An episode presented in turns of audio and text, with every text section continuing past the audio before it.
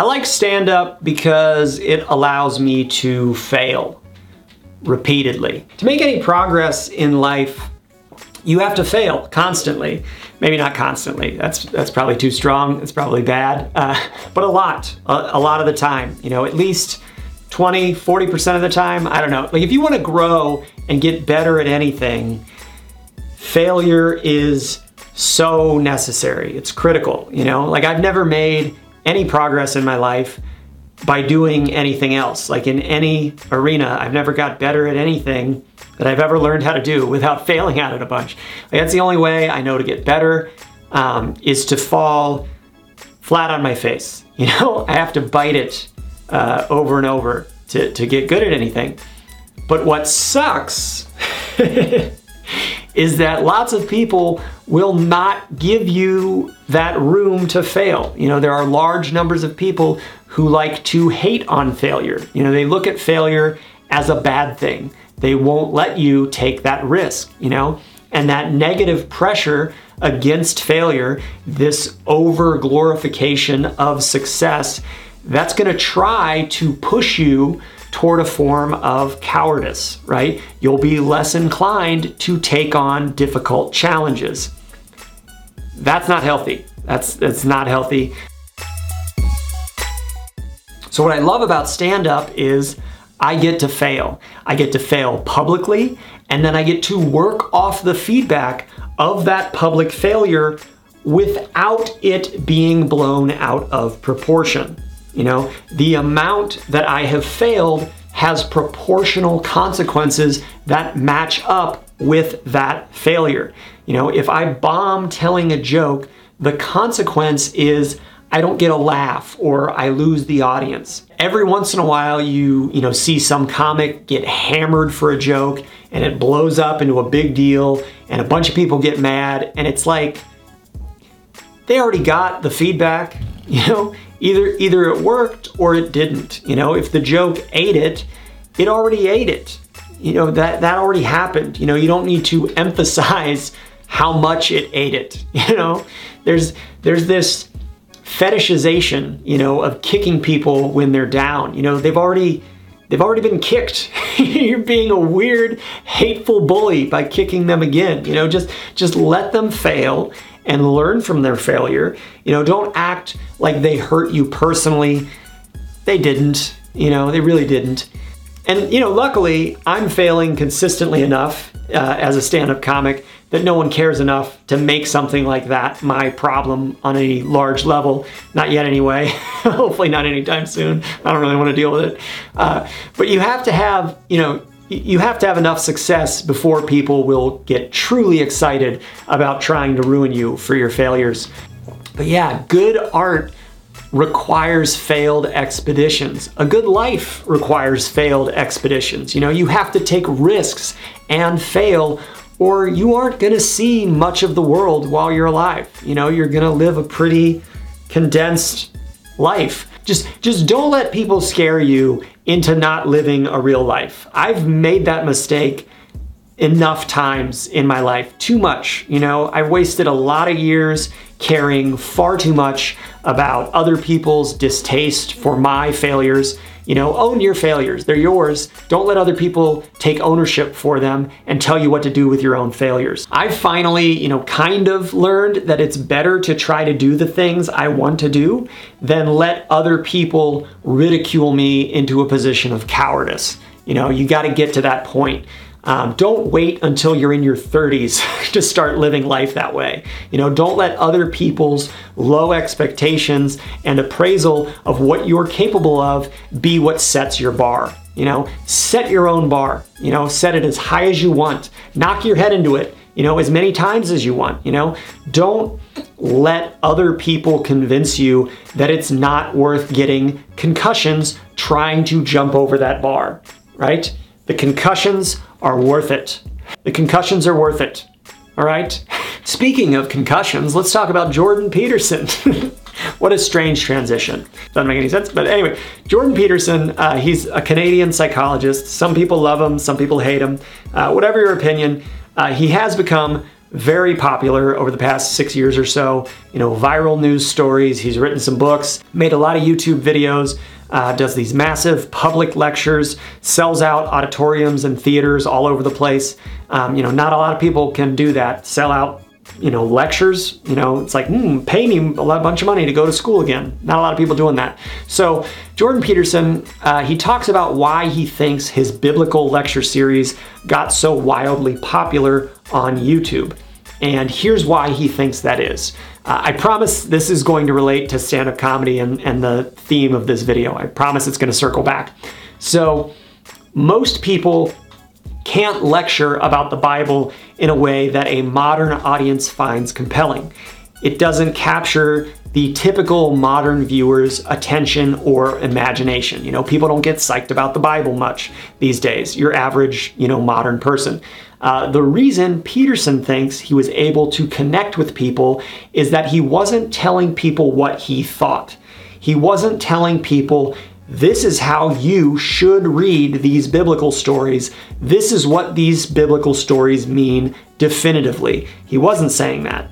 Instead, Peterson states that his approach to his lectures is to try to investigate something that is beyond his own comprehension. He doesn't fully understand the stories either, but he's trying to figure it out and he's sharing his thoughts along the way.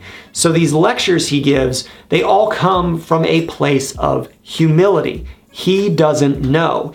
You know, he says, here's what I think might be true here, and then he watches the audience's reaction. It's an investigation that results in revelatory surprises for everyone involved, both lecturer and audience. Peterson talks about how he is often surprised by how the audience reacts to the things he says, right? He doesn't always get what he expects. He talks about how the problem with most Christian churches, or religions in general for that matter, is that they are often moralizing, you know, telling you what to do and what to think instead of leading along an investigation. You know, many religious institutions pretend to have all the answers, and yet they are led by perfectly fallible human beings who screw up all the time. That's fundamentally dishonest, and a lot of people realize that. Leading a lecture as an investigation becomes a more participatory exercise for the audience. The audience is processing the material in their minds in much the way Peterson is, and they can feel that he is also paying attention to them, right?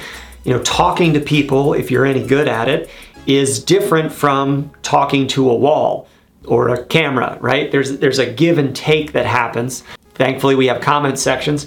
Like when he lectures, you know, Peterson is doing that investigation on his feet, you know, on the fly as well. You know, he's stumbling. He doesn't get it all correct. He trips, he falls, he gets lost. Again, there's humility in his approach to the task at hand you know what? He'll he'll pause when he needs to to collect his thoughts. He'll say, "Yeah, I'm not sure about that." Like I promise I'm getting closer to the point I want to make about stand-up comedy. If you can get beyond the annoying surface level political stuff that comes from Jordan Peterson on places like Twitter, you know, if you read his books and watch his lectures, he has a lot of interesting things to say about art and beauty. He talks about how beauty doesn't preach or moralize, it just is, right? It's self evident. It doesn't have to try to logically justify itself or argue for itself. People simply recognize it when they see it, right? That's characteristic of art and of beauty. In the same way, jokes don't preach they just make you laugh. You know, it's funny because it's true or and or it surprises you and it, it does that in an elegant way. Like ultimately it doesn't offend you. It's like receiving a weird unexpected gift. Good jokes are much funnier than they are offensive. But it's not easy to get that balance right. You have to explore, you have to do that exploration.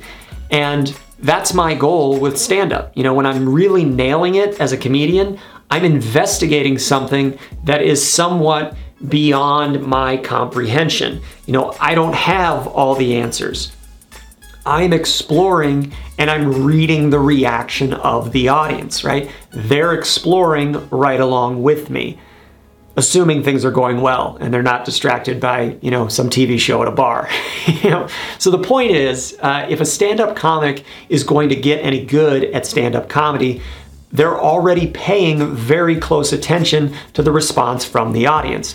They're already approaching the art form with a high level of humility. You know, ego, having an ego, doesn't work for stand-up. You know, ego ego doesn't work for stand-up you can have an ego ironically, right? You can have a surface level ego as a character element, as a shtick, right?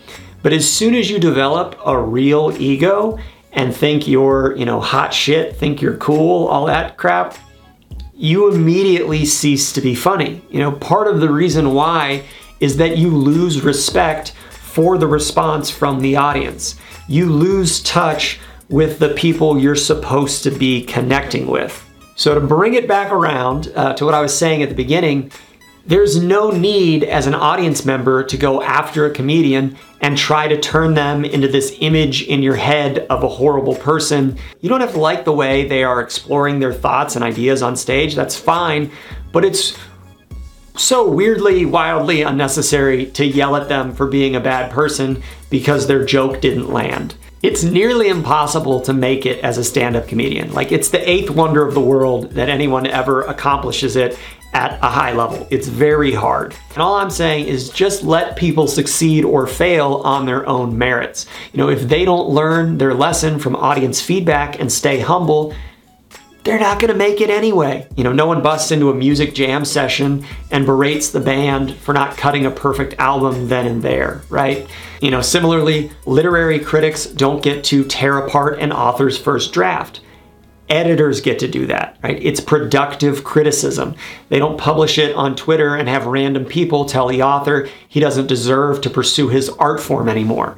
You know, critics have to wait for the publication of the final product. Bombing is integral to the creative process of stand up. It is a tool for refining the joke. Don't apologize for that. I, I think if you want to do stand up, you just embrace that. You don't need to say sorry for it. Um, it is the right for the audience to dislike a bad bit, but they can't then also get mad at you as an artist or as a person. I mean, they can and they will, but you just have to ignore that because they don't get it. You know, they don't understand how the process works, you know, and they don't see the progress you're making from falling flat on your face in all these embarrassing ways. Most people don't get the behind the scenes. So there might be boos and canceling along the way. It's all part of the journey. You know, your first stand up set is going to be trash, you know? All art is that way. The first photo you take as a photographer will be trash. The first blog post you write will be trash. The first YouTube video or TikTok you make will be trash. Just no matter what, you know, angry people running on minimal sleep and poor nutrition say to you on Twitter, keep making trash in public. I think that's how good art gets made is by publicly making trash. that's the recipe for progress, you know? Life, death, rebirth, rinse and repeat. And you will not be appreciated for any of that until you get it right. And that's good, that's fine. Like, you know, no one will care until you're succeeding at the thing, you know, people never believed you would succeed at. But the cool thing is, you know, you can learn to appreciate the little successes that no one else sees. You know, you have a front row seat to all of the progress no one else notices. When you write your first joke that works great, when you figure out how to do that act out the right way after trying it six different ways, when you finally figure out how to talk about more personal stuff on stage, you know, when you learn to control your pacing, when you get better at reading the audience's reaction and noticing subtle body language signals you never used to pick up on. No one else sees any of that but you. And that's kind of cool in its own way. You know, you get to know your chosen art form better than anyone else you get to see how the magic works. That's its own form of success, you know? And the only way to get that, you know, up close and personal seat to the show is to fall flat on your face over and over. If you still don't get it, go watch the Tony Hawk documentary Until the Wheels Fall Off. Uh, it was directed by a really talented creative, Sam Jones. He has a very cool series of interviews with artists on YouTube. It's called Off Camera with Sam Jones. You should go check that out. It's also a podcast. Uh, but Tony Tony Hawk invented an insane number of skateboarding tricks, and he was not fully appreciated for what he was doing right away. You know, he was being creative, he was stumbling. He looked like a fool to a lot of people for a long time until he didn't, and we all had a great time playing his video games. Also, he figured out how to have some fun and make some friends along the way. So, don't forget don't forget that part.